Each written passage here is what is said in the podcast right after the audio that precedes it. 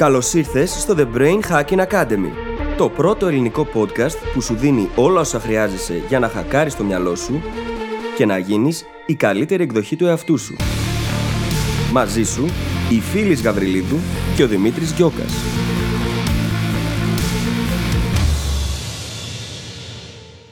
Γεια σου Brain Hacker και καλώς ήρθες σε ένα ακόμα επεισόδιο του The Brain Hacking Academy. Σήμερα μιλάμε για το πώς να λέμε όχι. Κάτι που σίγουρα όλοι δυσκολευόμαστε και εγώ το ίδιο και οι φίλοι στο ίδιο. Το οποίο όμως όπως όλα είναι δεξιότητα και μπορούμε να μάθουμε πώς να το κάνουμε καλύτερα. Στο επεισόδιο ξεκινάμε μιλώντας για αυτά που μας εμποδίζουν στο να λέμε όχι, γενικότερα και στο να το λέμε σωστά. Στη συνέχεια βλέπουμε ένα βασικό σύστημα για το πώς πρέπει να λέμε όχι κάθε φορά, ανεξαιρέτως την κατάσταση, και συνεχίζουμε στο μεγαλύτερο κομμάτι του επεισοδίου να βλέπουμε συγκεκριμένες κατηγορίες όχι, πώς να τα λέμε, πού είναι χρήσιμα, καθώς και όλες τις πιθανές καταστάσεις που κρύβονται πίσω από αυτά. Σε γενικές γραμμές, σε αυτό το επεισόδιο καλύπτουμε αρκετά βαθιά το θέμα του όχι. Και βλέπουμε πώς και γιατί πραγματικά επηρεάζει τη ζωή μας το να μην μπορούμε να το πούμε, αλλά και το να μην το λέμε σωστά. Ξέρω ότι σου κίνησα την περιέργεια και γι' αυτό θα σε αφήσω να πας ακούσεις απευθείας το επεισόδιο. Καλή ακρόαση. Καλησπέρα Δημήτρη. Καλησπέρα φίλης, τι κάνεις; Είμαι πάρα πολύ καλά. Εσύ; Και εγώ είμαι πάρα πολύ καλά. Έχω μερικές πολύ παραγωγικές μέρες. Ακολουθώ τις συμβουλές μου για την αναβλητικότητα. και είμαι και πάρα πάρα πολύ χαρούμενος γιατί έχουμε ένα ακόμα review σήμερα να διαβάσουμε στον αέρα το οποίο μάλιστα είναι από την Αυστραλία. Αχα, για πες. Λοιπόν, ο ή η Κοζάνη 777, δεν ξέρουμε, μας γράφει τέλειο podcast, τίτλος. Και λέει μετά, τέλειο podcast παιδιά, πολύ βοηθητικό με πολλές καλές ιδέες. Ζω στην Αυστραλία και για πολύ καιρό έψαχνα ένα podcast το οποίο θα μου επέτρεπε να βελτιώσω τα ελληνικά μου και τη ζωή μου ταυτόχρονα. Πιστεύω πως βρήκα τη λύση στα δικά σας τα podcast. Σας ευχαριστώ πάρα πολύ. Μπράβο σας. Ευχαριστούμε πάρα πολύ, Κοζάνη 777. Ευχαριστούμε πάρα πολύ και εμένα μου έφτιαξε τη μέρα αυτό το review. Ξεκάθαρα. Ξεκάθαρα. Χαιρόμαστε πάρα πολύ όταν οι ακροατές μας μας γράφουν τέτοια ωραία πεντάστερα reviews έτσι και γι' αυτό το λόγο το διαβάζουμε. Οπότε μην διστάζεις, όπου και να είσαι, όπου και αν μας έχεις βρει. Περιμένουμε. Λοιπόν, και με αυτό μπορούμε νομίζω να προχωρήσουμε στο σημερινό μας επεισόδιο, το οποίο έχει θέμα... Όχι, εγώ δεν θέλω να προχωρήσουμε. Μόλις η φίλη έκανε μια επίδειξη του σημερινού θέματος του επεισοδίου, το οποίο είναι... Η τρολιά. το οποίο είναι το πώς να πούμε όχι. Ακριβώς. Είναι το πώς να Αυτό λες που όχι. έκανα δεν είναι σωστό όμως, έτσι. Όχι. Όχι απαραίτητα. Όχι απαραίτητα, όπως θα δούμε αργότερα. Και γρήγορα γρήγορα αυτό μας ξεκαθαρίζει το εξής. Υπάρχουν πολύ διαφορετικοί τρόποι να πεις όχι. Και πρόκειται επίσης και για ένα πολύ σημαντικό θέμα, γιατί οι περισσότεροι από εμάς δυσκολευόμαστε πάρα πολύ να πούμε όχι. Ναι, γιατί πάρα πολλοί άνθρωποι πάσχουν από το σύνδρομο του καλού παιδιού. Όπως έπασχα κι εγώ κι εσύ στο παρελθόν. Μερικές φορέ ακόμα πάσχω. Να σου πω την Και αλήθεια. φυσικά δεν είναι ότι ξαφνικά έχεις αλλάξει τελείως προσωπικότητα. Όσο όμως αποκτάς επίγνωση αυτού και συνειδητοποιήσει ότι τελικά υπάρχουν πάρα πολλά ωφέλη στο να αρχίσει να λες όχι, τόσο πιο ξεκάθαρο γίνεται και για σένα και για τους απέναντι. Ε, Θες να μας πεις λίγο τι είναι το σύνδρομο του καλοπαιδιού; Το σύνδρομο του καλού παιδιού ή στα αγγλικά λέγεται people pleaser. Εγώ αυτό έχω βρει σαν αντίστοιχο Ναι, ναι. στην ελληνική. Και είναι αυτό το σύνδρομο που έχουμε πολλοί από εμάς ότι αυτά που μας ζητούν οι άλλοι πάντα πρέπει να λέμε ναι, γιατί αλλιώς δεν είμαστε καλά παιδιά, δεν θα μας αγαπάνε, δεν θα μας εκτιμάνε. Και δεν ισχύει κάτι τέτοιο. Αντιθέτως, αυτό που καταφέρνουμε είναι να είμαστε πολύ δημοφιλείς, γιατί αδες, αυτός πάντα είναι εκεί για μένα, πάντα φροντίζει, ρε Ναι, παιδί μου, ναι. πάντα, πάντα, πάντα, πάντα. Στην ουσία είναι θυματοποίηση όμως. Μμμ. Γιατί πολλές φορές το κάνουμε με κόστος τη δική μας χαρά, ευημερία, ησυχία, γαλήνη, τον Ναι. ελεύθερο μας χρόνο. Και αυτό δεν είναι μακροπρόθεσμα καλό. Μμμ. Ούτε καν βραχυπρόθεσμα βέβαια, αλλά μεγάλη συζήτηση. είναι μιας μορφής, όπως αυτό που έχουμε πει στην αναβλητικότητα, άμεση ικανοποίηση εναντίον της ικανοποίησης στο μέλλον. Όπου συχνά συμπεριφερόμαστε προσπαθώντας να ικανοποιήσουμε τους άλλους, γιατί αυτό μας κάνει εμάς να νιώθουμε καλύτερα επιτόπου. Βλέπουμε τον άλλον να δημιουργεί καλύτερη εικόνα για μας τώρα και νιώθουμε εμείς καλύτερα τώρα. αλλά ο- αυτό που αυξάνει τη δημοφιλία στην προκειμένη περίπτωση μειώνει το σεβασμο Γιατί όταν εμείς δεν σεβόμαστε τον εαυτό μας ώστε να προστατέψουμε αυτόν πρώτα από διάφορα πράγματα, είπες πριν, το χρόνο μας, τη διάθεσή μας, την ενέργειά μας, δεν τον σέβονται ούτε οι άλλοι μετά. Και ξέρεις, δεν είναι μόνο αυτό. Είναι ότι παίρνεις την άμεση ικανοποίηση εκείνη τη στιγμή και μετά από λίγο ξεκινάει μέσα σου το παραμύθι. Αχ, γιατί τώρα δεσμεύτηκα, αφού δεν μπορώ να το κάνω αυτό και δεν έχω χρόνο. Και πώς θα τα βολέψω στο πρόγραμμά μου και πώς θα γίνει. Και τελικά καταλήγουμε να κάνουμε πολύ περισσότερα πράγματα από όσα πραγματικά μπορούμε. Μοιραζόμαστε, μοιράζεται και η προσοχή μας. Δεν μπορούμε να εστιάσουμε σε κανένα από αυτά 100% και τελικά κάνουμε πολλά λάθη. Δεν μας βγαίνει αυτό που είναι να κάνουμε. Και κανείς δεν κερδίζει από αυτό. Κανένας. Ούτε καν αυτός που μας ζήτησε τη χάρη εξ αρχής. Δεν θες δηλαδή να βγάζεις resentment απέναντι στον άλλον Ναι. και να κάνεις κάτι μόνο και μόνο γιατί πρέπει να το κάνεις επειδή ναι. δεσμεύτηκε. Ναι. Και όπου αυτό το σύνδρομο του καλού παιδιού δεν μπαίνει μπροστά, έρχεται το φόμο. Ο φόβος του να μείνει στην απέξω που είχαμε πει στο αντίστοιχο επεισόδιο. Γιατί με τους περισσότερους ανθρώπους έχουμε προσωπική σχέση, οπότε πιο πολύ απ' όλα μας νοιάζει τι έχουν να πούνε για μας. Και με αυτούς που δεν έχουμε, που συνήθως είναι στο επαγγελματικό περιβάλλον, φοβόμαστε να χάσουμε την ευκαιρία. Και καταλήγουμε έτσι, στο συνδυασμό, να έχουμε μια συμπεριφορά όπου λέμε ναι στα πάντα. Υπάρχουν όμως κάποια όχι τα οποία μπορούν να σώσουν ακόμα και τον κόσμο, έτσι. Ένα από αυτά το γιορτάζουμε κάθε χρόνο εμείς με δόξα και τιμή. Ναι, Είναι σημαντικό το όχι και είναι σημαντικό να αλλάξουμε πρώτα απ' όλα το mindset που έχουμε απέναντί του.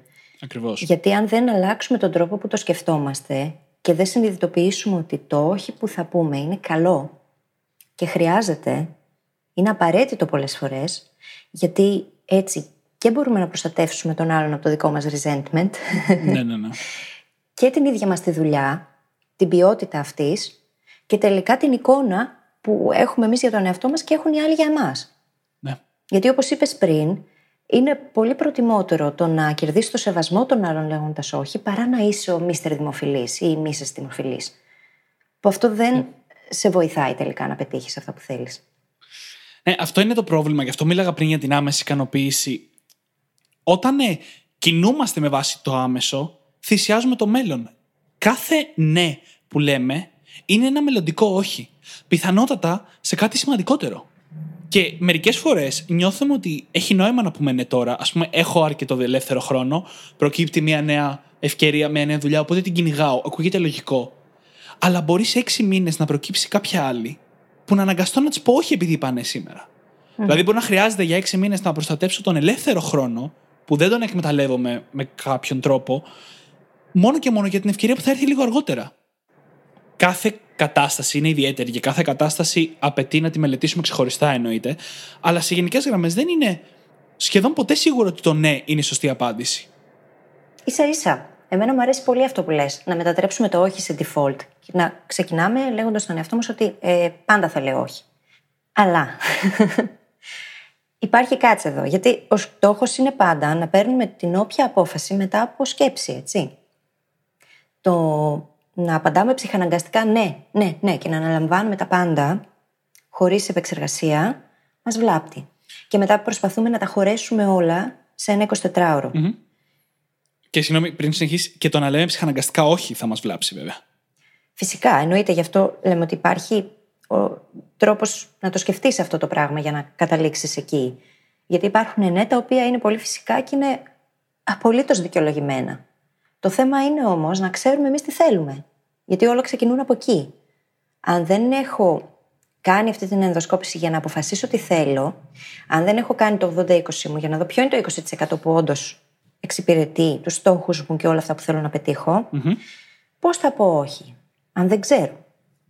Αν όμως είναι ξεκάθαρα τα πράγματα και ξέρω ας πούμε ότι το να δεχτώ να γράψω ένα βιβλίο εξυπηρετεί αυτό που εγώ έχω στόχο, φυσικά και θα πω ναι εκεί. Εννοείται. Αν όμως το να αναλάβω να κάνω ε, μια σειρά σεμιναρίων η οποία θα κρατήσει έναν ολόκληρο μήνα και αυτό το πράγμα εμένα μου στερήσει το χρόνο που χρειάζομαι για να γράψω το βιβλίο και δεν είναι αυτό ο άμεσος στόχος μου, δεν θα πω ναι. Όσο καλή και αν φαίνεται η ευκαιρία. Ε, είναι φόμο αυτό. Φοβόμαστε μην τυχόν και δεν έρθει το επόμενο αμέσως καλύτερο. Ακριβώς. Και αυτός ο φόβος είναι σημαντικός έτσι και χρειάζεται να μιλήσουμε και γι' αυτό πολύ αναλυτικά. Ακριβώς. Και επειδή και τα ψυχαναγκαστικά ναι και τα ψυχαναγκαστικά όχι είναι πρόβλημα, γι' αυτό και η τακτική που συχνά, νομίζω το έχουμε πει και σε προηγούμενο επεισόδιο, είναι να λες γρήγορα όχι και αργά ναι. Σε γενικές γραμμές είναι καλό να μην απαντάμε αμέσως. Αν μπορούμε να το αποφύγουμε και σχεδόν πάντα μπορούμε να το αποφύγουμε, είναι καλό να μην απαντάμε αμέσως. Να λέμε Ευχαριστώ πολύ για την πρόταση ή θα το σκεφτώ, θα σου απαντήσω αύριο. Τι εννοείς, να γίνω αναβλητική με την απόφαση; Όχι, σε καμία περίπτωση. Είναι μια σημαντική ισορροπία του να, το να μην απαντάς αμέσως, έστω και να απαντήσεις μία ώρα αργότερα, έτσι, να απομακρυνθείς και να απαντήσεις μία ώρα αργότερα, δίνει λίγο χρόνο να αποστασιοποιηθούμε, να σκεφτούμε και να μπορέσουμε να περάσουμε μια απόφαση μέσα από κάποια φίλτρα. Να δούμε αν ταιριάζει, όπως έλεγες πριν, σε αυτό που θέλουμε γενικότερα να πετύχουμε. Οπότε λίγος χρόνος χρειάζεται. Από την άλλη, αν το αφήσουμε πολύ, γιατί δεν θέλουμε να πούμε ένα όχι που μας ζορίζει, δεν θέλουμε να έχουμε μια δύσκολη κουβέντα με κάποιον, γιατί μπορεί να είναι κοντινό πρόσωπο ή οτιδήποτε. Αυτή η αναβλητικότητα πλέον στο όχι δημιουργεί προβλήματα, γιατί και ο άλλος περιμένει, ο άλλος αρχίζει και τσαντίζεται, που περιμένει να πάρει μια απάντηση. Τον καθυστερούμε από το να βρει μια εναλλακτική. Παραδείγματος χάρη, αν το, αν το αφεντικό μας μας προτείνει να αναλάβουμε κάτι και εμείς δεν θέλουμε να το αναλάβουμε και μπορούμε να πούμε όχι, πρέπει να το πούμε γρήγορα για να το αναλάβει κάποιος άλλος. Ή να το δώσουμε μια εναλλακτική εμείς, έτσι. Ακριβώς. Οπότε πρέπει να, πάντα να παίρνουμε λίγο χρόνο εμείς και να μην απαντάμε επί τόπου εκείνη τη στιγμή που μας λένε κάτι, γιατί αυτές οι αποφάσεις σχεδόν ποτέ δεν είναι καλές. Mm-hmm. Οι αυθόρμητες. Αλλά όχι να το καθυστερούμε, όχι να το αναβάλουμε. Οι αυθόρμητες προκύπτουν από τον ίδιο τον προγραμματισμό του καλού παιδιού. Πολλές φορές. Ε, είναι συνήθεια. Και ναι, ναι. μοτίβο το οποίο χρειάζεται να σπάσει. Και αυτός ο χρόνος που λέμε τώρα, το να παίρνεις λίγο το χρόνο σου πριν απαντήσεις, ακόμα και αν αυτό σημαίνει το να πάρεις μερικές βαθιές ανάσει και να σκεφτείς εκείνη τη στιγμή. Ναι, ναι. Και να απαντήσεις έπειτα. Ακόμα και αυτό είναι πολύ σημαντικό. Και είναι τόσο αυτόματη αντίδραση, όσο είναι το να πιάσουμε το κινητό μας μόλις χτυπήσει η ειδοποίηση. Mm-hmm. Με το που χτυπάει η ειδοποίηση στο κινητό μας, το να πιάσουμε και να δούμε την ειδοποίηση, εκρίνει το παμίνι το μυαλό μας το έχει συνδυάσει με κάποιο θετικό συνέστημα, οπότε αντιδράει αυτόματα. Με τον ίδιο ακριβώς τρόπο, το μυαλό με το που βρίσκει ευκαιρία να ικανοποιήσει τον απέναντι, αυτόματα πηδάει για αυτή την ευκαιρία. Mm-hmm. Και εκρίνεται ντοπαμίνη, σερωτονίνη, με του ανθρώπους εκρίνονται ακόμα περισσότερα από ότι με τα κινητά. Ναι, ναι, ισχύει. Και πρέπει συνειδητά, γι' αυτό και λέμε συχνά για την επίγνωση, να μπορούμε να κάνουμε ένα βήμα πίσω και να πούμε: Όχι, όχι, όχι. Δεν θα τρέξω πίσω από αυτό. Θα πάρω λίγο χρόνο σαν να λες, θα πάρω μερικές ανάσες και μετά θα σηκώσω το κινητό να δω την ειδοποίηση. Mm-hmm. Που άμα το κάνεις, μπορεί και να μην το πάρεις να δει την ειδοποίηση. Έτσι. Αυτό είναι όλο το νόημα. Αυτό είναι όλο το νόημα. Ναι. Δεν διαχωρίζουμε πολλές φορές τις ίδιες τις σχέσεις από τα όχι που λέμε. Νομίζουμε ότι λέμε όχι στη σχέση. Ναι. Και αυτό είναι πολύ δύσκολος διαχωρισμός να γίνει. Ναι, ναι. Γιατί νομίζουμε ότι, ας πούμε, αν έρθει ο Δημήτρης που είναι καλός μου φίλος και μου ζητήσει μια χάρη, και του πω όχι, είναι σαν να απορρίπτω την ίδια μας τη φιλία. Και αυτό είναι πολύ δύσκολο για πολλούς από εμάς. Στην πραγματικότητα, αυτό που κάνουμε όμως εκείνη τη στιγμή είναι να λέμε όχι στην κατάσταση, όχι στο άτομο. Το άτομο δεν αλλάζει για μας, δεν αλλάζει η σχέση που έχουμε μαζί του. Και ίσα ίσα αυτή η ειλικρίνεια, το να σου πω, Όχι, δεν θα μπορέσω να το κάνω αυτό, γι' αυτό και γι' αυτό το λόγο. Και θα σου πρότεινα μια εναλλακτική, ορίστε, στην καλύτερη περίπτωση, έτσι. Αυτό είναι πάρα πολύ όμορφο και ειλικρινές και χτίζει ακόμα καλύτερες σχέσεις. Ναι.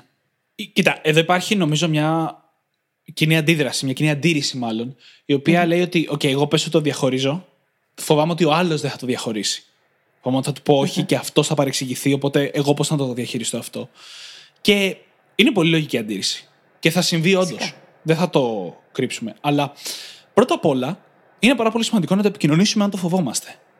Δηλαδή, αν στο παράδειγμα που έφερες νωρίτερα θες να μου πεις όχι σε μια χάρη που σου ζήτησα και φοβάσαι ότι θα παρεξηγηθώ, μπορείς απλά να μου το πεις. Mm-hmm. Ξέρεις τι, όχι, αλλά μην νομίζεις ότι έχει να κάνει με σένα ή με τη σχέση μας. Απλά αυτή τη στιγμή δεν μπορώ. Δεν χωράει στη ζωή μου αυτή τη στιγμή με τίποτα. Ή είναι πάρα πολύ δυσάρεστο για μένα. Ο, οτιδήποτε ισχύει τέλος πάντων. Mm-hmm. Δεν είναι ανάγκη να λέμε ναι. ψέματα, αλλά είναι ανάγκη να το επικοινωνούμε. Μα η ειλικρίνεια παίζει πάντα καθοριστικό ρόλο. Το να προσπαθήσουμε να βρούμε δικαιολογίες είναι το πρόβλημα πολλές φορές και γι' αυτό παρεξηγούνται οι άλλοι. Όχι για το όχι που είπαμε. Παρεξηγούνται επειδή πολύ απλά κρυβόμαστε πίσω από δικαιολογίες αντί να είμαστε απόλυτα ειλικρινείς. Ναι. Ακριβώς. Πω, ναι. Και μερικές φορές η αλήθεια είναι ότι ο άλλος θα παρεξηγηθεί και πρέπει να είμαστε OK με αυτό. Ναι. Δεν μπορείς να κάνεις ομελέτα αν δεν σπάσει και λίγα αυγά. Αυτό συμβαίνει. Τι να κάνουμε. Και τώρα; εγώ ίδιος που το λέω, είναι από τα πράγματα που με φρικάρουν πολύ προσωπικά, σε, σε προσωπικό επίπεδο. Αλλά είναι η αλήθεια. Μερικές φορές πρέπει να πούμε όχι και να ξέρουμε ότι ο άλλος θα δυσαρεστηθεί σε προσωπικό επίπεδο, γιατί θέλουμε να προστατεύσουμε εμείς κάτι μεγαλύτερο. Γιατί ένα μεγάλο λάθος που όλοι κάνουμε, και ειδικά όταν βιώνουμε το σύνδρομο του καλού παιδιού, είναι ότι νομίζουμε ότι κάτι έξω από εμάς είναι μεγαλύτερο από εμάς. Όχι όμως. Εμείς πρέπει να προστατεύσουμε αυτό που εμείς θέλουμε, αυτό που εμείς θέλουμε να πετύχουμε και εκεί που εμείς θέλουμε να πάμε. Και εννοείται να το κάνουμε αυτό μαζί με άλλους, αλλά όταν δημιουργείται τριβή ή κόντρα, πρέπει να τη διαχειριστούμε ανάλογα. Και φυσικά δεν μιλάμε εδώ για εγωισμό, έτσι. Ότι εγώ είμαι και κανένας άλλος, ούτε για εγωκεντρισμό. Μιλάμε για το όχι το οποίο έχει υποθεί με ενσυναίσθηση και με σεβασμό απέναντι στον άλλον, αλλά και σεβασμό απέναντι στον ίδιο μας τον εαυτό. Ε, Πολύ σωστή διάκριση. Γιατί δεν γίνεται. Είναι, είναι πολύ σημαντική διάκριση. Δεν είναι το όχι γιατί εγώ είμαι και κανείς. Είναι όχι γιατί πραγματικά έχω τους λόγους μου και είμαι απόλυτα ειλικρινής μαζί σου και τους εκθέτω. Ναι, ναι. Για να μπορέσεις και εσύ να καταλάβεις τη θέση μου. Ε, Δημήτρη, νομίζω πως σε αυτό το σημείο καλό θα είναι να δώσουμε και μερικούς πρακτικούς τρόπους για να μπορέσει κανείς να πει όχι, έτσι. Γιατί καλά τα συζητάμε εδώ θεωρητικά και ωραία. Ωραία, έτσι για να συνοψίσω λίγο αυτό που λέγαμε τόση ώρα, επειδή τα είπαμε, απλά τα είπαμε λίγο πιο ανοιχτά αυτά, ένα βασικό σύστημα για να λες όχι περιλαμβάνει τρεις βασικούς κανόνες. Ένα, να είσαι άμεσος. Άμεσος δεν σημαίνει αμέσως. Έτσι, παίρνουμε λίγο χρόνο, το σκεφτόμαστε, αλλά δεν αναβάλουμε το να πούμε ένα όχι που μας δυσκολεύει. Αυτό συνήθως προκαλεί μεγαλύτερα προβλήματα από το ίδιο το όχι. Δεύτερον, πρέπει να λέμε όχι με σεβασμό. Έτσι, δεν πρέπει να προσβάλλουμε τον άλλον, ακόμα και αν αυτό που μας προτείνει δεν είναι καν καλή ιδέα ή οτιδήποτε. Μπορούμε να επικοινωνούμε το ότι το όχι μας είναι δύσκολο, αν αυτό μας βοηθάει να νιώσουμε καλύτερα, δεν είναι κακό. Και αν η κατάσταση το επιτρέπει, μπορούμε και να εξηγήσουμε γιατί λέμε όχι. Μερικές φορές πρέπει να το λέμε λίγο πιο απόλυτα για να θέσουμε κάποια όρια, αλλά πολλές φορές έχει νόημα να πούμε, ξέρεις, γιατί όχι για να προστατεύσουμε ας πούμε, την προσωπική σχέση. Και τρίτον, πρέπει να είμαστε ξεκάθαροι. Όχι δικαιολογίες, όχι χειραγώγηση. Πρέπει να λέμε το όχι μας απλά ξεκάθαρα με την αλήθεια. Είπαμε, οι δικαιολογίες και η χειραγώγηση είναι αυτές που οδηγούν στην παρεξήγηση, όχι η ειλικρίνεια. Ακριβώς. Αυτό έτσι το απλό σύστημα υπα- το πρέπει να το ακολουθούμε πάντα όταν λέμε όχι. Και πάμε τώρα να δούμε έτσι λίγο πιο συγκεκριμένα αυτά που είπες, τους τρόπους να λέμε όχι. Ο πρώτος είναι το ηχηρό απόλυτο όχι. Είναι αυτό που είπες ότι γιορτάζουμε κάθε χρόνο στην Ελλάδα. Ναι. Και επίσης είναι το όχι που θα πεις αν κάποιος σου προτείνει να κάνεις κάτι ανήθικο ή κάτι παράνομο. Είναι το Κάτι που πηγαίνει κόντρα στο σύστημα αξιών σου. Ακριβώς. Είναι το όχι με τίποτα. Και η αλήθεια είναι ότι είναι ένα όχι που πρέπει να χρησιμοποιείται μόνο σε ακραίες καταστάσεις. Σε απόλυτες καταστάσεις, μάλλον. Δεν είναι το πιο φιλικό όχι. Η αλήθεια είναι. Και είναι εκείνο το όχι που σημαίνει πραγματικά όχι, έτσι; Ναι. Ναι. Πιο πολύ απ' όλα σημαίνει πραγματικά όχι. Μετά, υπάρχει το όχι για μένα. Α πούμε, ένας φίλος έρχεται με μια ωραία επιχειρηματική ιδέα, η οποία όμως δεν μας ταιριάζει. Με τίποτα, δεν μας αρέσει το αντικείμενο καθόλου. Φανταστείτε αν ερχόταν η φίλη σε μένα και να μου έλεγε ότι έχει μια πάρα πολύ ωραία επιχειρηματική ιδέα με γυναικεία καλλιτικά. Κατά πάσα πιθανότητα θα ήμουν. η απάντησή μου θα ήταν. Όχι, είναι πολύ καλή ιδέα, απλά δεν είναι για μένα. Γελάω από τη μία γιατί θα ερχόμουν εγώ σε σένα με αυτή την ιδέα και από την άλλη ότι εγώ θα ερχόμουν με αυτή την ιδέα σε σένα. Είναι από όλες τις πλευρές. Περίεργο, αλλά νομίζω είναι ξεκάθαρο το παράδειγμα. Και αυτό το όχι. Επίσης, Ναι, ναι, πες, πες. Συγγνώμη που θα σε, θα σε διακόψω λιγάκι σε αυτό το σημείο. Πολλές φορές έχουμε και οι ίδιοι πάρα πολλές τέτοιες ωραίες ιδέες και πρέπει να λέμε οι ίδιοι όχι στον εαυτό μας. Ναι. Ε, για μένα αυτό ήταν ε, το μεγαλύτερο εμπόδιο σε όλα αυτά. Έτσι, γιατί μπορεί να ερχόταν κάποιος με μια ιδέα, οκ, όλα ωραία και καλά. Κυρίως όμως τον ίδιο μου τον εαυτό έπρεπε να πω όχι. Φτάνει. Αυτό δεν το κάνουμε τώρα. Ε, εγώ αναγκάζομαι να το κάνω αυτό συχνά στον εαυτό μου, γιατί μου έρχονται συχνά ιδέες οι οποίες πρακτικά έχουν ως αντικείμενο τον προγραμματισμό. Και για μένα ο προγραμματισμός είναι χρήσιμος σαν εργαλείο, αλλά το ξέρω βαθύτερα ότι δεν είναι αυτό που θέλω να κάνω όλη μέρα. Οπότε κάθε ιδέα που έχω, που περιλαμβάνει πρακτικά να προγραμματίζω όλη μέρα, πρέπει να θυμάμαι να λέω στον εαυτό μου: Ωραία ιδέα, δεν είναι για σένα. Άρα δεν είναι για μένα, έτσι. Λέω, όχι- λέω όχι στον εαυτό μου με αυτόν τον τρόπο. Ναι. Και αυτό πρέπει να το κάνουμε στον εαυτό μας όταν η καθημερινότητα αυτού που σκεφτόμαστε δεν μας αρέσει. Πρέπει να έχουμε μια γενικότερα καλή ιδέα που να μην μας αρέσει να την εκτελέσουμε. Αυτό δεν είναι κακό. Λοιπόν, το επόμενο και το αγαπημένο, ίσως όχι όλων, είναι το όχι τώρα. Ξέρεις τι θα μπορούσα, αλλά δεν μπορώ αυτή τη στιγμή. Δεν χωράει στο πρόγραμμά μου. Άφησέ με να δω το ημερολόγιό μου και να σου απαντήσω. Και αυτόματα παίρνουμε το χρόνο που χρειαζόμαστε για να το επεξεργαστούμε λιγάκι έτσι και να δούμε και τον ιδανικότερο τρόπο με τον οποίο μπορούμε να πούμε όχι. Ναι. Αν τελικά είναι όχι. Ναι, Όμως. κοίτα, βραχυπρόθεσμα είναι αυτό που λες. Άσε με δω το ημερολόγιο να σου απαντήσω. Αλλά και πιο μακροπρόθεσμα του στυλ. Έρχεται η φίλη με την ιδέα με τα καλλιτικά τώρα και της λέω, θα μπορούσε ίσως, οκ, αλλά δεν μπορώ τώρα. Έχω πολλά στο πιάτο μου, δεν χωράει στη ζωή μου, ούτε θα χωράει μέσα στους επόμενους 6 μήνες, ένα χρόνο. Και σου δίνει τη δυνατότητα να το καθυστερήσεις αν αυτό είναι όντως που θέλεις ή να το αφήσεις. Και αυτό το όχι είναι και το καλύτερο για επιχειρήσεις οι οποίες θέλουν για κάποιο λόγο να πούνε όχι σε κάποιο πελάτη. Ε, ε, όπου λες, όχι, δεν χωράει αυτή τη στιγμή στο πρόγραμμά μου, είμαι κλεισμένος. Τι θα έλεγες να συνεργαστείς με αυτόν που τον ξέρω και κάνει πάρα πολύ καλή δουλειά; Και εκεί έρχεται η εναλλακτική. Ακριβώς. Δηλαδή, πολλές φορές βοηθάμε τον άλλον αν του προτείνουμε κάτι τέτοιο, γιατί μπορεί ο εκνευρισμός του να προκύψει από το γεγονός ότι έφαγε άκυρο. Έτσι απλά. Και ότι δεν είχε κάποια άλλη ιδέα καλύτερη στο μυαλό. Οπότε, δίνοντας του αυτή την εναλλακτική, τον ανακουφίζουμε στην πραγματικότητα. Γιατί δεν θα χρειαστεί να μπει στη διαδικασία να ψάξει. Από τη στιγμή που ήρθε σε εμάς που εκτιμάει και του προτείνουμε εμείς κάποιον που αντίστοιχα εκτιμούμε, σημαίνει ότι του- έχει λυθεί το πρόβλημά του πιθανότατα. Και πάντα λειτουργεί αυτό. Δηλαδή, μπορεί ακόμα και μέσα στον εργασιακό χώρο να είσαι εσύ ο προϊστάμενός μου και να έρθεις να μου ζητήσεις να κάνω αυτό και να σου πω: Ξέρεις, αυτό το διάστημα τρέχουμε αυτό το project και πνίγομαι κυριολεκτικά. Όμως θεωρώ ότι η Μαρία είναι ικανότατη και θα την ενδιαφέρει να αναλάβει κάτι τέτοιο. Μήπως θα ήταν καλό να το συζητήσεις μαζί της; Μιας και πήγες προς τα εκεί τη συζήτηση, θέλω να πω ένα. Δεν είναι μέσα σε αυτή τη λίστα που έχουμε, αλλά ένα πολύ ωραίο τρόπο να λες όχι στο εργασιακό περιβάλλον όταν σου ζητάει κάτι το αφεντικό σου. Καταρχάς, πρώτο βήμα. Όταν έχει το αφεντικό σου να σου πει ότι κάτι είναι σημαντικό να γίνει, το να του πεις όχι δεν είναι σημαντικό ή όχι δεν θα το κάνω, δεν είναι κατά πάσα πιθανότητα η σωστή απόφαση. Αυτό όμως δεν σημαίνει ότι πρέπει εμείς να φορτωνόμαστε σαν τα γαϊδούρια περισσότερη δουλειά από όσοι μπορούμε να χειριστούμε. Ναι. Ένας ωραίος τρόπος λοιπόν είναι όταν έχετε κάτι καινούργιο να λέμε: Ωραία, κανένα πρόβλημα. Τι μπορώ να αφαιρέσω από τις προτεραιότητές μου για να κάνω αυτό. Δείχνεις έτσι λοιπόν ότι, κοίτα να δεις, είμαι γεμάτος, κοίτα να δεις, είμαι κλεισμένος, μου φέρνει κάτι καινούριο που λες ότι είναι σημαντικό. Πες μου τι λιγότερο σημαντικό να αφήσω στην άκρη για να βγάλω πέρα αυτό το καινούριο που έχετε. Λες πρακτικά όχι σε κάτι παλιό για να μπορέσει να χωρέσει το καινούριο. Και ταυτόχρονα υπενθυμίζεις και στον απέναντι λίγο τον δικό σου φόρτο. Γιατί πολλές φορές ξεχνιόμαστε έτσι. Είμαστε άνθρωποι και είναι φυσιολογικό. Μπορεί εγώ με όλα αυτά που τρέχουν στις δικές μου υποχρεώσεις να έχω ξεχάσει πόσο πολλά έχεις να κάνεις εσύ, Δημήτρη. Και να θεωρώ απλά ότι είσαι ο ικανότερος από όλους για να το διεκπαιρεώσει. Υπενθυμίζουμε με αυτόν τον τρόπο και στον άλλον ότι ξέρεις, ε, υπάρχουν και όλα αυτά. Δες το λιγάκι, θέλω να πάρουμε μαζί την απόφαση. Ναι. Τι από το πρόγραμμά μου μπορώ να αφαιρέσω για να κάνω αυτό που θέλεις; Θέλω να το κάνω. Και είναι ο ορισμός του win-win. Γιατί εμείς προστατεύουμε το φόρτο και το χρόνο μας και ταυτόχρονα φέρνουμε εις πέρας το καινούριο σημαντικό που προκύπτει. Εφόσον είναι πιο σημαντικό από κάτι άλλο που κάνουμε.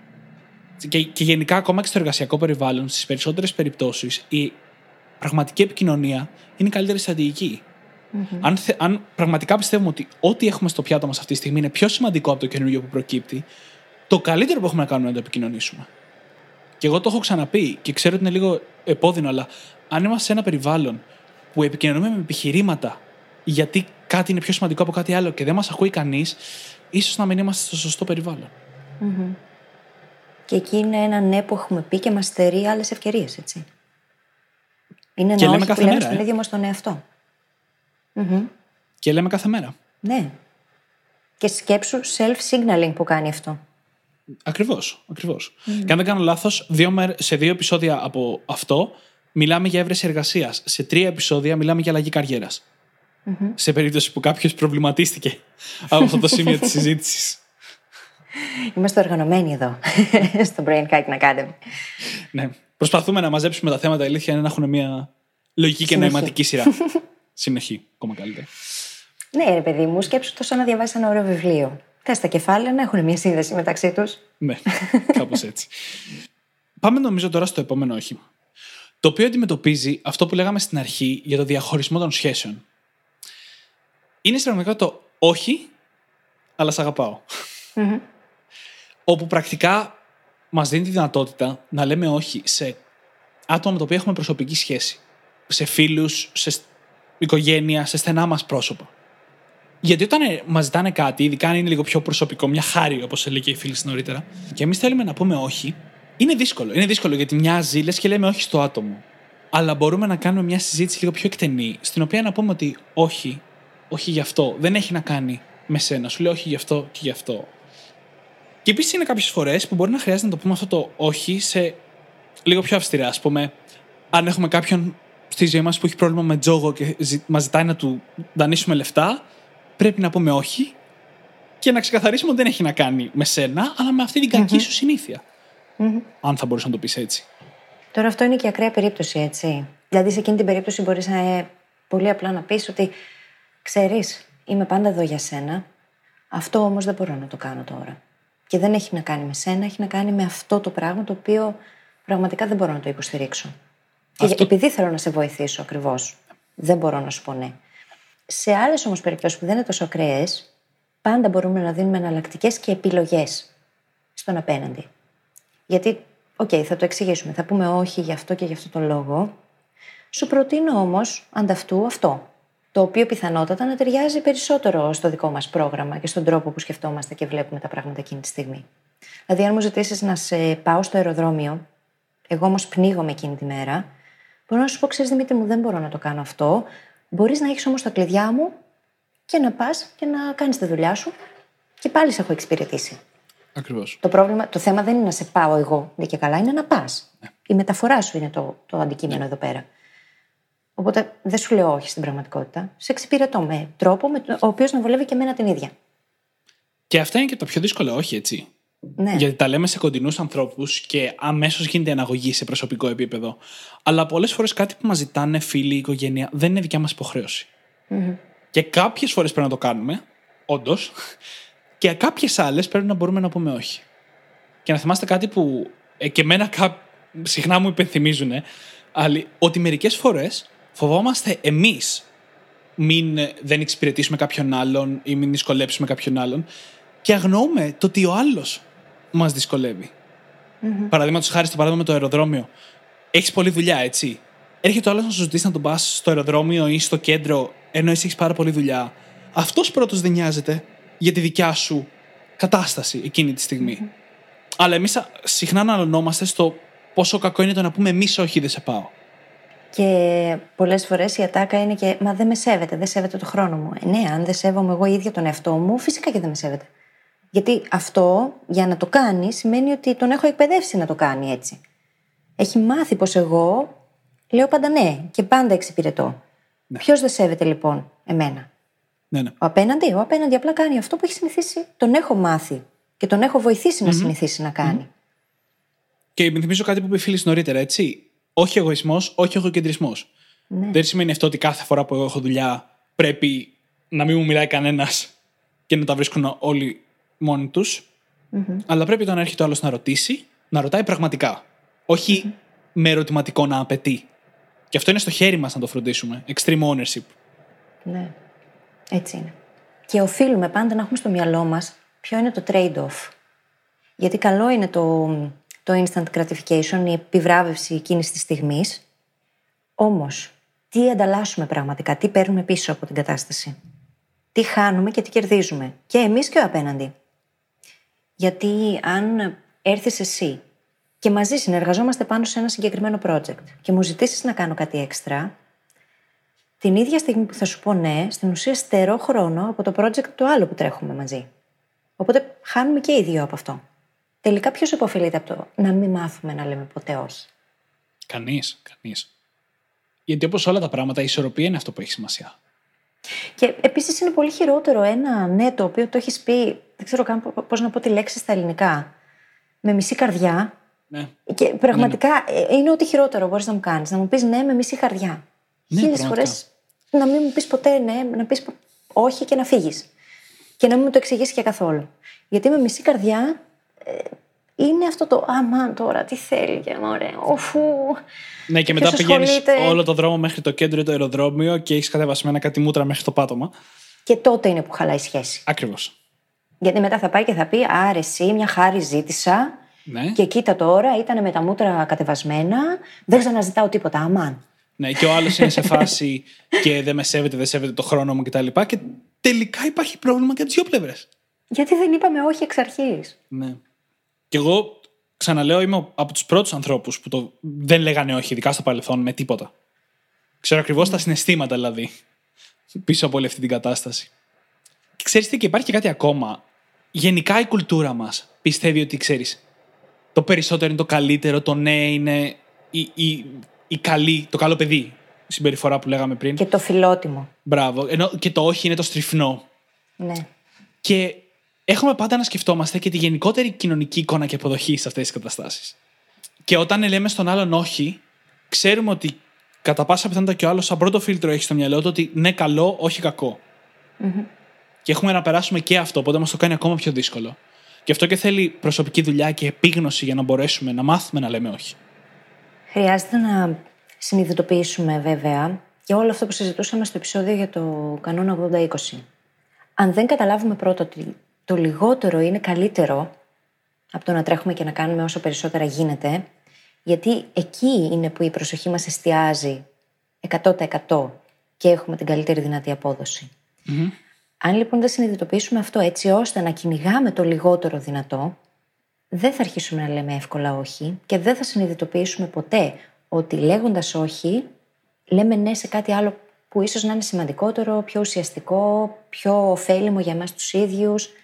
Οτιδήποτε μπορεί να είναι. Μπορεί να πεις όχι γιατί απλά θες να κάτσεις εκείνο το απόγευμα στο σπίτι σου και να κοιτάς το ταβάνι. Ναι. Α, είναι σημαντικό το να κάτσεις σπίτι να κοιτάς το ταβάνι. Το χρειαζόμαστε όλοι. ναι. Και πολλές φορές δεν λέμε όχι, γιατί μας προτείνουν να βγούμε ή να κάνουμε πράγματα ή δεν ξέρω κι εγώ τι άλλο. Και στερούμε από τον εαυτό μας απαραίτητη ξεκούραση, η οποία θα ωφελήσει όλους τους υπόλοιπους τομείς της ζωής μας, αν την έχουμε. Και βραχυπρόθεσμα και μακροπρόθεσμα. Ανάλογα το όχι.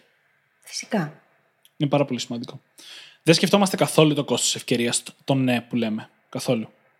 Και όχι τίποτα άλλο. Και στο μυαλό, όσο και αν μπορεί να το κάνει, του είναι δύσκολο να οραματιστεί την εναλλακτική όταν έχει μπροστά του την πραγματικότητα. Δηλαδή, είπα ναι, βγήκα έξω, πέρασα καλά, άρα καλά έκανα και είπα ναι, αλλά δεν ξεκουράστηκα. Την επόμενη μέρα είμαι χώμα, η δουλειά μου πήγε χάλια και ως αποτέλεσμα έχω πρόβλημα στο γραφείο. Ξέρεις τι γίνεται; Παίρνουμε τις αποφάσεις μας όλες, όσο και αν δεν θέλουμε να το δεχτούμε, συναισθηματικά. Και μετά έρχεται ο νους και προσπαθεί να εκλογικεύσει τα πάντα. Οι αποφάσεις όμως που πάρθηκαν έχουν πάρθει συναισθηματικά. Από εκείνη τη βάση ξεκινούν. Ο προμετωπιός λο- λοβός χρησιμεύει στο να εκλογικεύσει την απόφαση Ναι, ναι, που ναι. πήραμε, όσο παράλογη κι αν είναι. Οπότε χρειάζεται πολύ επίγνωση για να αντιστρέψουμε την κατάσταση. Έτσι. Γιατί συναισθηματικά θα σου πω ναι να βγούμε, παρόλο που δεν θέλω και το σώμα μου υποφέρει και θέλω να ξεκουραστώ. Και μετά θα το εκλογικεύσω και θα πω ναι, μωρέ, αλλά έκανα χάρη στο φίλο μου τον Δημήτρη και περάσαμε καλά. Χωρίς να λάβω υπόψη μου όλα τα υπόλοιπα αρνητικά τα οποία ήρθανε. Το γεγονός ότι εγώ δεν ξεκουράστηκα και την επόμενη μέρα σερνόμουν και μπορεί να ήπια και να. Όλο αυτό το τέλος πάντων το. Ναι, ναι, ναι. Η δύναμη που έχουν τα συναισθήματα στο να παίρνουμε αποφάσεις είναι περίπου 10 φορές πιο δυνατή από τη δύναμη που έχει η λογική μας. Είναι τρομερό. Πάμε τώρα να δούμε το επόμενο τρόπο του να λες όχι. Μάλλον την επόμενη κατηγορία με όχι. Όχι. είναι λοιπόν η κατηγορία στην οποία πρακτικά λέμε όχι σε πράγματα από το παρελθόν μας. Μπορεί να δεσμευτήκαμε σε κάτι πέρυσι, το οποίο κακώς δεσμευτήκαμε στην αρχή, καλώς δεσμευτήκαμε στην αρχή, δεν έχει σημασία, αλλά τώρα πια δεν μας ταιριάζει. Και πρέπει να μάθουμε να λέμε όχι, ότι αυτό δεν μου ταιριάζει πλέον. Και αυτά είναι πάρα πολύ δύσκολα, έτσι, γιατί συνήθως έχουμε δεσμευτεί με κάποιο τρόπο. Στον εαυτό μας και το πιο χειρότερο απ' όλα σε άλλους. Ο καλύτερος τρόπος να μπει σε αυτό το όχι ακριβώς είναι η ειλικρίνεια. Η είναι ο καλύτερος τρόπος.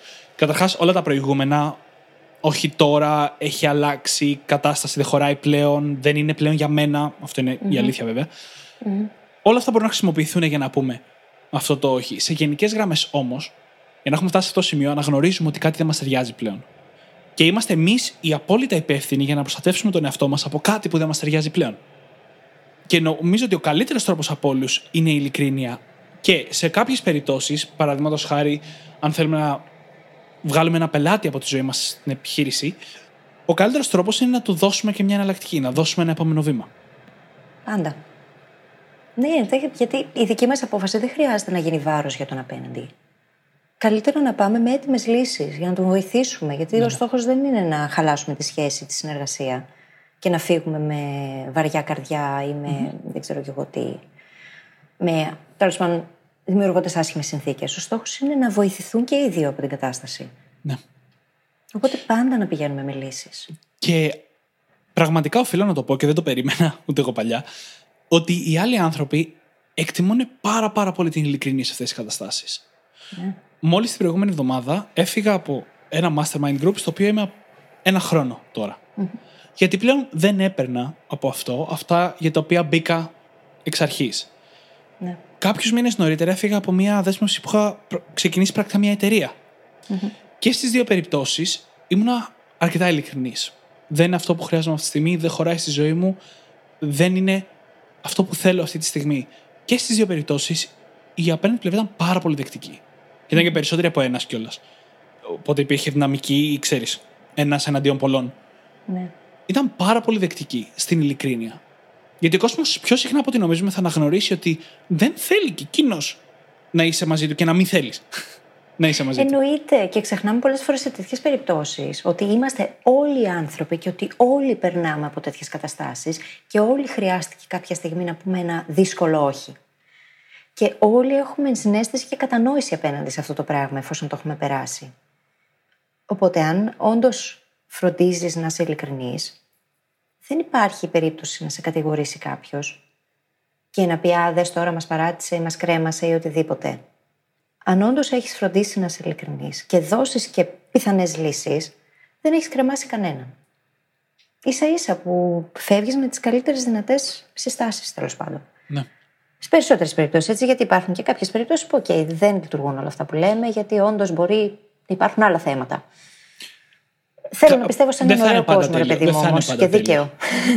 Δεν θα είναι πάντα τέλειο. Αλλά ας πούμε ναι. στη δικιά μου εμπειρία, που ήταν και οι δύο, θα έλεγε κανείς σε επιχειρηματικό επίπεδο, με το που διαχώρισα, και ήμουν ειλικρινής όμως αυτό, έτσι, τις προσωπικές σχέσεις από τις επαγγελματικές, ότι κοίτα να δεις, δεν θέλω να συνεργαζόμαστε πλέον σε αυτό, αλλά δεν θέλω να χάσουμε επαφή. Θέλω να μείνουμε φίλοι, να επικοινωνούμε, έπαιξε μεγάλο ρόλο όταν mm-hmm. φέρθηκα με αυτόν τον τρόπο. Και ακόμα μεγαλύτερο όταν στη συνέχεια, ένα μήνα μετά, έδειξα έμπρακτα αυτό το οποίο έλεγα και επικοινώνησα με προσωπικό ενδιαφέρον, όχι επαγγελματικό. Mm-hmm. Όταν τώρα αυτό είναι σε λίγο πιο προσωπικό επίπεδο, δηλαδή αν θέλουμε να αφαιρέσουμε ένα φίλο που δεν μας ταιριάζει πλέον από τη ζωή μας, ε, αντικειμενικά αυτό δεν θα είναι εύκολο ποτέ. Ε, όχι και θα πονέσει. Κάποιος από τους δύο θα πονέσει πληγωθεί. Σαφώς όμως και μετράει επίσης και εκεί η ειλικρίνεια πάρα πολύ.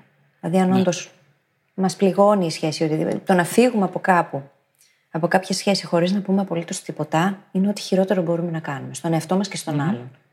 Είναι πολύ προτιμότερο το να γίνει μια συζήτηση πολύ ειλικρινής, ακόμα και αν είναι πολύ δύσκολη, και έπειτα να πάρει ο καθένας το δρόμο του. Ξέρεις, το κάνουν πολλοί άνθρωποι αυτό έτσι. Να κόβουν οποιαδήποτε σχέση, οποιοδήποτε δεσμό στα καλά καθούμενα, χωρίς να σου εξηγήσουν ποτέ τίποτα και να σε αφήνουν να κάνεις δικά σου σενάρια. Αυτό συμβαίνει πάρα πολύ συχνά γύρω μας. Ακόμα και σχέσεις τελειώνουν έτσι. Και όσο δύσκολο κι αν είναι, είναι είμαστε υπεύθυνοι γι' αυτό. Και ξέρεις, πιστεύω κιόλας ότι ό,τι κάνουμε σε αυτόν τον κόσμο, κάποια μέρα θα βρεθεί μπροστά μας. Ναι. Οπότε καλύτερα να μην κάνουμε στους άλλους αυτά που δεν θέλουμε να μας κάνουν εκείνοι μου άρεσε πάρα πολύ. Ακολουθούσα, προσπαθούσα μάλλον να ακολουθώ αυτή τη λογική για πολλά χρόνια μέχρι που κάποιος μου είπε ότι υπάρχει καλύτερη, η οποία είναι όχι μόνο να μην κάνουμε αυτά που δεν θέλουμε να μας κάνουν, αλλά να φερόμαστε με τον τρόπο που θέλουμε να μας φέρονται. Ακριβώς, ακριβώς. Ναι, Ακόμα ναι, πιο έντονο. Όχι μόνο ναι, να φεύγουμε το αρνητικό, αλλά να δίνουμε πάντα το θετικό. Και Δεν μπορώ, να Ήταν η φανταστώ, άμεση συνέχεια αυτό που έλεγα. δεν μπορώ να φανταστώ έναν τρόπο να μας γυρίσει αυτό boomerang. Ο λόγος που, ο λόγος που νομίζουμε ότι μερικές ώρες μας γυρνάει boomerang είναι γιατί το, μετα... το παραφράζουμε. Νομίζουμε ότι το φέραμε πάντα με τον τρόπο που θέλω να μου φέρονται σημαίνει πρέπει να λέω ναι σε όλα. Έτσι για να το κολλήσουμε και με το επεισόδιο. Αλλά δεν είναι έτσι. Θέλουμε. Α το σκεφτούμε λίγο. Όταν θέλουμε να συνεργαστούμε με κάποιον και μας λέει ναι, θέλουμε να το εννοεί. Αν μέσα του νιώθει το όχι, το φροντοφωνάζει και έξω μας λέει ναι, αυτό είναι πρόβλημα και θα είναι πρόβλημα. Όπως θέλουμε λοιπόν οι άλλοι να είναι ειλικρινείς με εμάς, έτσι και εμείς πρέπει να είμαστε με τους άλλους. Ακόμα και αν αυτό μερικές φορές σημαίνει το να πούμε όχι. Έτσι είναι και έτσι δεν χάνει κανένας. Δηλαδή, αν όντως ξέρεις με ποιον τρόπο θα ήθελες ιδανικά να σου φέρονται οι άλλοι και φέρεσαι με αυτόν τον τρόπο στους άλλους, είναι πολύ δύσκολο να παρεξηγήσει κάποιος το οτιδήποτε. Και είναι κρίμα να μην το κάνουμε αυτό. Γιατί στερούμε από τον εαυτό μας την αυτογνωσία, την ε, ευθύνη για την ίδια μας τη ζωή και τις αποφάσεις mm. μας. Όλα συνδέονται. Όλα συνδέονται και όλα γυρίζουν πίσω σε εμάς τελικά. Οπότε τι θέλουμε; Mm-hmm. Θέλουμε να είμαστε σε έναν κόσμο ανηλικρινή ή το αντίθετο; Ναι. Είναι απλά τα πράγματα. Εξαρτάται από τη συμπεριφορά μας αυτό. Καθαρά. Mm-hmm. Ακριβώς.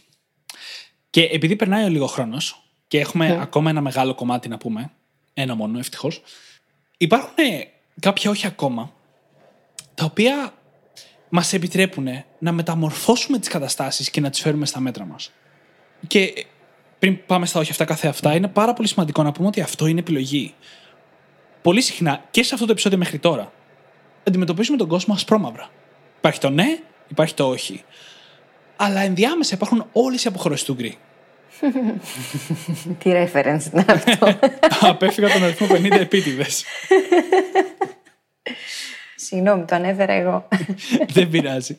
Θα μας συγχωρήσουν οι ακροατές μας, νομίζω. λοιπόν. Είναι το άλλο άκρο, ξέρεις τώρα έτσι. Από εκεί που μιλάμε για άρχοντα των δαχτυλιδιών και. ναι, αναφορά στις 50 αποχρώσει του γκρι. Τι να κάνεις. Συμβαίνουν και αυτά, παιδιά. Αναφορές από παντού. Λοιπόν. Έτσι, ναι.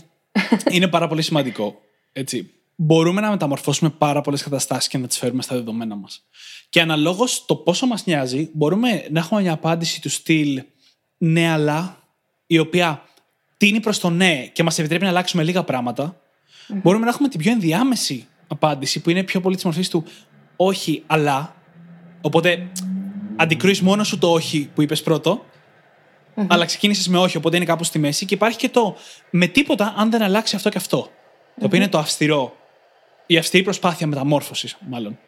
Ναι. Έτσι όπου λες ότι ή θα αλλάξει αυτό ή με τίποτα. Mm-hmm.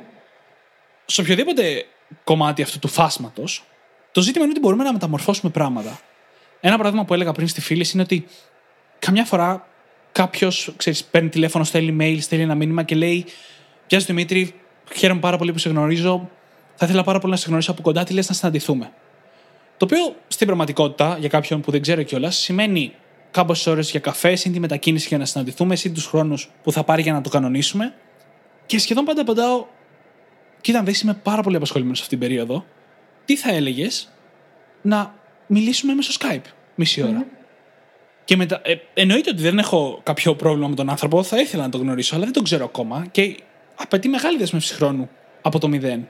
Οπότε μετατρέπεις αυτή την πρόταση σε κάτι που είναι OK για σένα. Mm-hmm. Και αν, αν προφανώς αυτή η πρόταση να της πάει καλά, μπορεί να καταλήξει να ξεκινήσει με τον άλλο ένα podcast που λέγεται The Brain Hacking Academy, ας πούμε. Εκεί το πήγαινε. Όχι εξ αρχής, αλλά μου ήρθε έτσι τώρα στο τέλος. ναι, κάπως έτσι έγινε, παιδιά. Κάπως έτσι. Βέβαια, δεν είχαμε και επιλογή. Ακριβώς, δεν είχαμε επιλογή γιατί ήμασταν μακριά. Δεν είχαμε επιλογή γιατί ήμασταν μακριά. Αλλά όντως, μία πρώτη πώς να το πω, αναγνωριστική συνάντηση και από τις δύο πλευρές οδήγησε εδώ που είμαστε σήμερα. Με πιέσα προετοίμαστε. ναι, ηχογραφούμε το επεισόδιο 35. Ναι, γενικά πάντα μπορούμε να φέρουμε τα πράγματα στα μέτρα μας. Ή σχεδόν πάντα έστω. Το θέμα είναι να πάρουμε αυτό το χρόνο που λέγαμε πριν, να μην απαντήσουμε κατευθείαν και να σκεφτούμε λίγη ώρα. Ναι. Κάνουμε το εξής, επειδή τίνουμε να έχουμε παράλληλους μονολόγους και περιμένουμε τον άλλον να σταματήσει να μιλάει για να αρχίσουμε να λέμε εμείς τα δικά μας, δεν ακούμε και δεν σκεφτόμαστε την ώρα που συζητάμε. Και πολλές φορές απαντάμε και συζητάμε με βάση αυτά που έχουμε συνηθίσει να σκεφτόμαστε. Είναι πολύ σημαντικό, λοιπόν, το να παίρνουμε αυτό το χρόνο, να πάρουμε μια βαθιά αναγνωή, να σκεφτούμε λιγάκι την ώρα και να δούμε, ωραία, αυτή την κατάσταση εγώ τη θέλω στη ζωή μου. Θα την ήθελα. Όχι όμως με αυτά τα δεδομένα. Τι μπορώ να προτείνω; Ναι. Έτσι ώστε να τη φέρω στα μέτρα μου και να βολεύει και τους δυο. Να είναι win-win. Ναι. Πώς μπορώ να το κάνω; Οπότε το παράδειγμα αυτό, αντί να πάμε για καφέ που θα μας πάρει τρει-τέσσερι ώρες, μετακίνηση, μέχρι να Ο βρούμε που ίδιος να ο καφές, κάτσουμε, ναι. μέχρι όλο αυτό το πράγμα, να μπούμε σε μια κλίση και να συζητήσουμε πολύ πιο ουσιαστικά, γιατί θα ξέρουμε ότι θα έχουμε και περιορισμό χρόνου εκεί, είπαμε μισάωρη, και όλα παίζουν ρόλο έτσι. Το μυαλό με τους περιορισμούς περνάει καλά, γιατί εστιάζει. Μμμ. Είτε τους βάζουμε εμείς, είτε μας τους βάζουν άλλοι. Ναι, ναι. Οπότε αυτό το πράγμα βοηθάει πάρα πολύ. Τώρα, ο καθένας μπορεί να το φέρει αυτό στα μέτρα του, έτσι, ανάλογα με την εκάστοτε κατάσταση. Ακριβώς. Είναι κάτι αντίστοιχο με αυτό που έλεγα πριν. Δεν θα σε πάω εγώ στο αεροδρόμιο, αλλά έχεις το αυτοκίνητό μου. Μπορείς να πας όπου θέλεις. Θα, σου- θα φροντίσω να σου αφήσω τα κλειδιά. Είναι το ίδιο πράγμα. Έχει γίνει δουλειά και των δυο και κανείς δεν έφυγε εκνευρισμένος. Ακριβώς. Και αυτή η κατηγορία των όχι είναι ακριβώς η κατηγορία με την οποία θέτουμε όρια. Γιατί τα απόλυτα όχι δεν θέτουν όρια στην πραγματικότητα, απλά ξεκόβουν. Αυτά τα όχι, τα μεταμόρφωσης, να το πούμε έτσι, βοηθάνε πάρα πολύ στο να θέσουμε όρια. Όταν, ας πούμε, κάποιος ξεπερνάει συχνά τα όρια, το αν δεν αλλάξει αυτή η συμπεριφορά, τέλος, αν δεν αλλάξει αυτή η συμπεριφορά, αυτό και αυτό, ανάλογα την κατάσταση, είναι ένας τρόπος να θέτουμε όρια. Αυτό που λέγαμε πριν στο εργασιακό περιβάλλον, όπου λέμε στο αφεντικό μας τι να αφαιρέσω από το πιάτο μου, είναι και αυτό μιας μορφής μεταμόρφωση. Εκεί βέβαια λέμε ναι και το μεταμορφώνουμε, αλλά στην πραγματικότητα το ίδιο δεν είναι. Ε, πάλι Στο ίδιο φέρνει την φάσμα κατάσταση στα δικά σου μέτρα. Ακριβώς. Για να μπορέσεις να ανταπεξέλθεις. Όλα θα γίνονται για να μπορείς να είσαι 100% εκεί. Ακριβώς. Ακριβώς. Και να εξυπηρετήσεις αυτό που σου ζητάει, αυτό που σου ζητάει. Δεν γίνεται για να. Ξαναλέω, δεν μιλάμε για εγωισμό. Δεν- το τονίζω πολύ, γιατί πολλές φορές λέμε πολλοί Ναι. από εμάς ότι δεν έχουμε μάθει να βάζουμε όρια και όταν ξεκινάμε να βάζουμε όρια, να προσπαθούμε να τα βάλουμε, το κάνουμε με πολύ Ναι. απότομο, Έκανα και εγώ άσχημο, ακριβώς το ίδιο έκανα. βίαιο τρόπο και δεν μπαίνουν έτσι τα Εντάξει, όρια. όχι βίαιο, μην το, μην το παρακάνουμε, αλλά Ναι, ξέρεις. είναι, ε, είναι αυτό που λέγεται χρησιμοποιώ- ο- overcorrection. Νομίζω στα ελληνικά θα το μετέφραζα υπερδιόρθωση. δεν είναι, ξέρεις τι, είναι υπεράμυνα στην πραγματικότητα. Δεν είναι πραγματικά όρια, γιατί δεν έχουμε ξεκαθαρίσει εμείς πραγματικά τι Ναι, ναι, θέλουμε. ναι, ακριβώς. Που σημαίνει ότι δεν ξέρουμε πώς να φέρουμε την κατάσταση στα μέτρα μας και λέμε γιατί έτσι; Ή τέλος. Ναι, αλλά έτσι δεν μπαίνουν ακριβώς τα όρια. Γιατί σε κάθε σχέση υπάρχει δυναμική, γιατί είναι δύο άνθρωποι εκεί. Δεν είσαι μόνος. Οπότε το γιατί έτσι δεν είναι απάντηση. Ποτέ δεν είναι απάντηση. Ποτέ. Ή το εγώ θέλω αυτό τέλος. Και εγώ τι κάνω εδώ τότε; Να φύγω άμα είναι, να, αφού το θες αυτό, δεν με χρειάζεσαι. Κάντο όπως θέλεις εσύ. Τέλος. δεν μπαίνουν έτσι τα όρια. Και πάντα μιλάμε εδώ πέρα για το πώς εμείς να λέμε όχι και το πώς εμείς να φέρνουμε τις καταστάσεις στα δικά μας μέτρα. Μην ξεχνάμε ότι και άλλοι έχουν μέτρα. Φυσικά. Και επιθυμίες και θέλω και όνειρα και στόχους και προβλήματα και ανασφάλειες. Όλοι. Δεν είμαστε μόνο εμείς στην εξίσωση. Και ίσως επειδή υπάρχει όλη αυτή η πολυπλοκότητα, ένα μεγάλο λάθος που κάνουμε είναι ότι πιστεύουμε ότι μπορούμε να κινηθούμε στη ζωή στον αυτόματο πιλότο. Ότι όλες οι καταστάσεις έχουν την ίδια αντιμετώπιση. Ξέρεις ότι υπάρχουν απλοί κανόνες οι οποίοι περιγράφουν τα πάντα. Δεν υπάρχουν. Οι καταστάσεις είναι τόσο περιπλοκές, υπάρχουν τόσες πολλές μεταβλητές που λέγαμε στο επεισόδιο για την αδικία, που συνεχώς οφείλουμε να εξασκούμε τη φαντασία μας και την κριτική μας σκέψη. Και Για την να φέρνουμε τα ενσυναίσθησή πράγματα. μας. Οπωσδήποτε την ενσυναίσθησή μας βασικά. Πρέπει να τα εξασκούμε όλα αυτά για να μπορούμε να πάρουμε το καλύτερο αποτέλεσμα σε κάθε κατάσταση. Αν δεν το κάνουμε, εμείς κάνουμε. Εννοείται. Μα αν υπήρχαν απλοί κανόνες, κάποια στιγμή μεγαλώνοντας, οι γονείς μας θα μας δίνανε ένα manual και θα ήταν αυτό και δεν θα υπήρχαν άλλα βιβλία. Θα ήταν αυτό μόνο. Δεν θα χρειαζόμασταν απολύτως τίποτα άλλο. Το πρόβλημα κατά τη γνώμη μου είναι ότι μας δίνουν manual. δεν το κάνουν τόσο. δεν το κάνουν τόσο. Δεν το κάνουν ναι, τόσο αυτό είναι άλλη ξέρεις. συζήτηση. ναι, δεν το κάνουν τόσο απλά, αλλά γονείς και σχολείο μας δίνουν ένα manual το οποίο είναι υπερβολικά απλοποιημένο για την πραγματικότητα. ναι, ναι, ναι, ισχύει. Έτσι είναι. Αυτό είναι όμως μια πολύ μεγάλη συζήτηση διαφορετική. Ναι, ναι, είναι, είναι διαφορετική συζήτηση. Είναι διαφορετική συζήτηση πράγματι. Και νομίζω ότι με αυτό μπορούμε να κλείσουμε το σημερινό μας επεισόδιο. Όχι. Τι λες και εσύ; Είναι η τρίτη φορά που το κάνεις αυτό το αστείο σε αυτό το επεισόδιο; Το θεωρώ πολύ αστείο. Δεν ξέρω αν γελάνε οι άλλοι, αλλά δεν με νοιάζει. Δεν πειράζει. Λοιπόν, όπως πάντα, μπορείτε να βρείτε τη σημειώση του επεισόδιο μας στο site μας στο brainhackingacademy.gr. Και θα σας ζητήσουμε να πάτε σε όποια εφαρμογή μας έχετε βρει και μας ακούτε, στο iTunes, στο Stitcher, το Podbean, το Overcast, όπου τέλος πάντων υπάρχουν podcasts και να μας αφήσετε εκεί ένα φανταστικό πεντάστερο review, γιατί θα το διαβάσουμε, οπότε θα τα ακούσουν και όλοι οι φίλοι σας και θα χαρείτε. Και φυσικά θα μας φτιάξετε τη διάθεση. Μην πείτε όχι στο συγκεκριμένο. Ναι, μην, το, μην κάνετε αυτό που έκανα τόση ώρα. Σας ευχαριστούμε πολύ που ήσασταν μαζί μας και καλή συνέχεια. Καλή συνέχεια.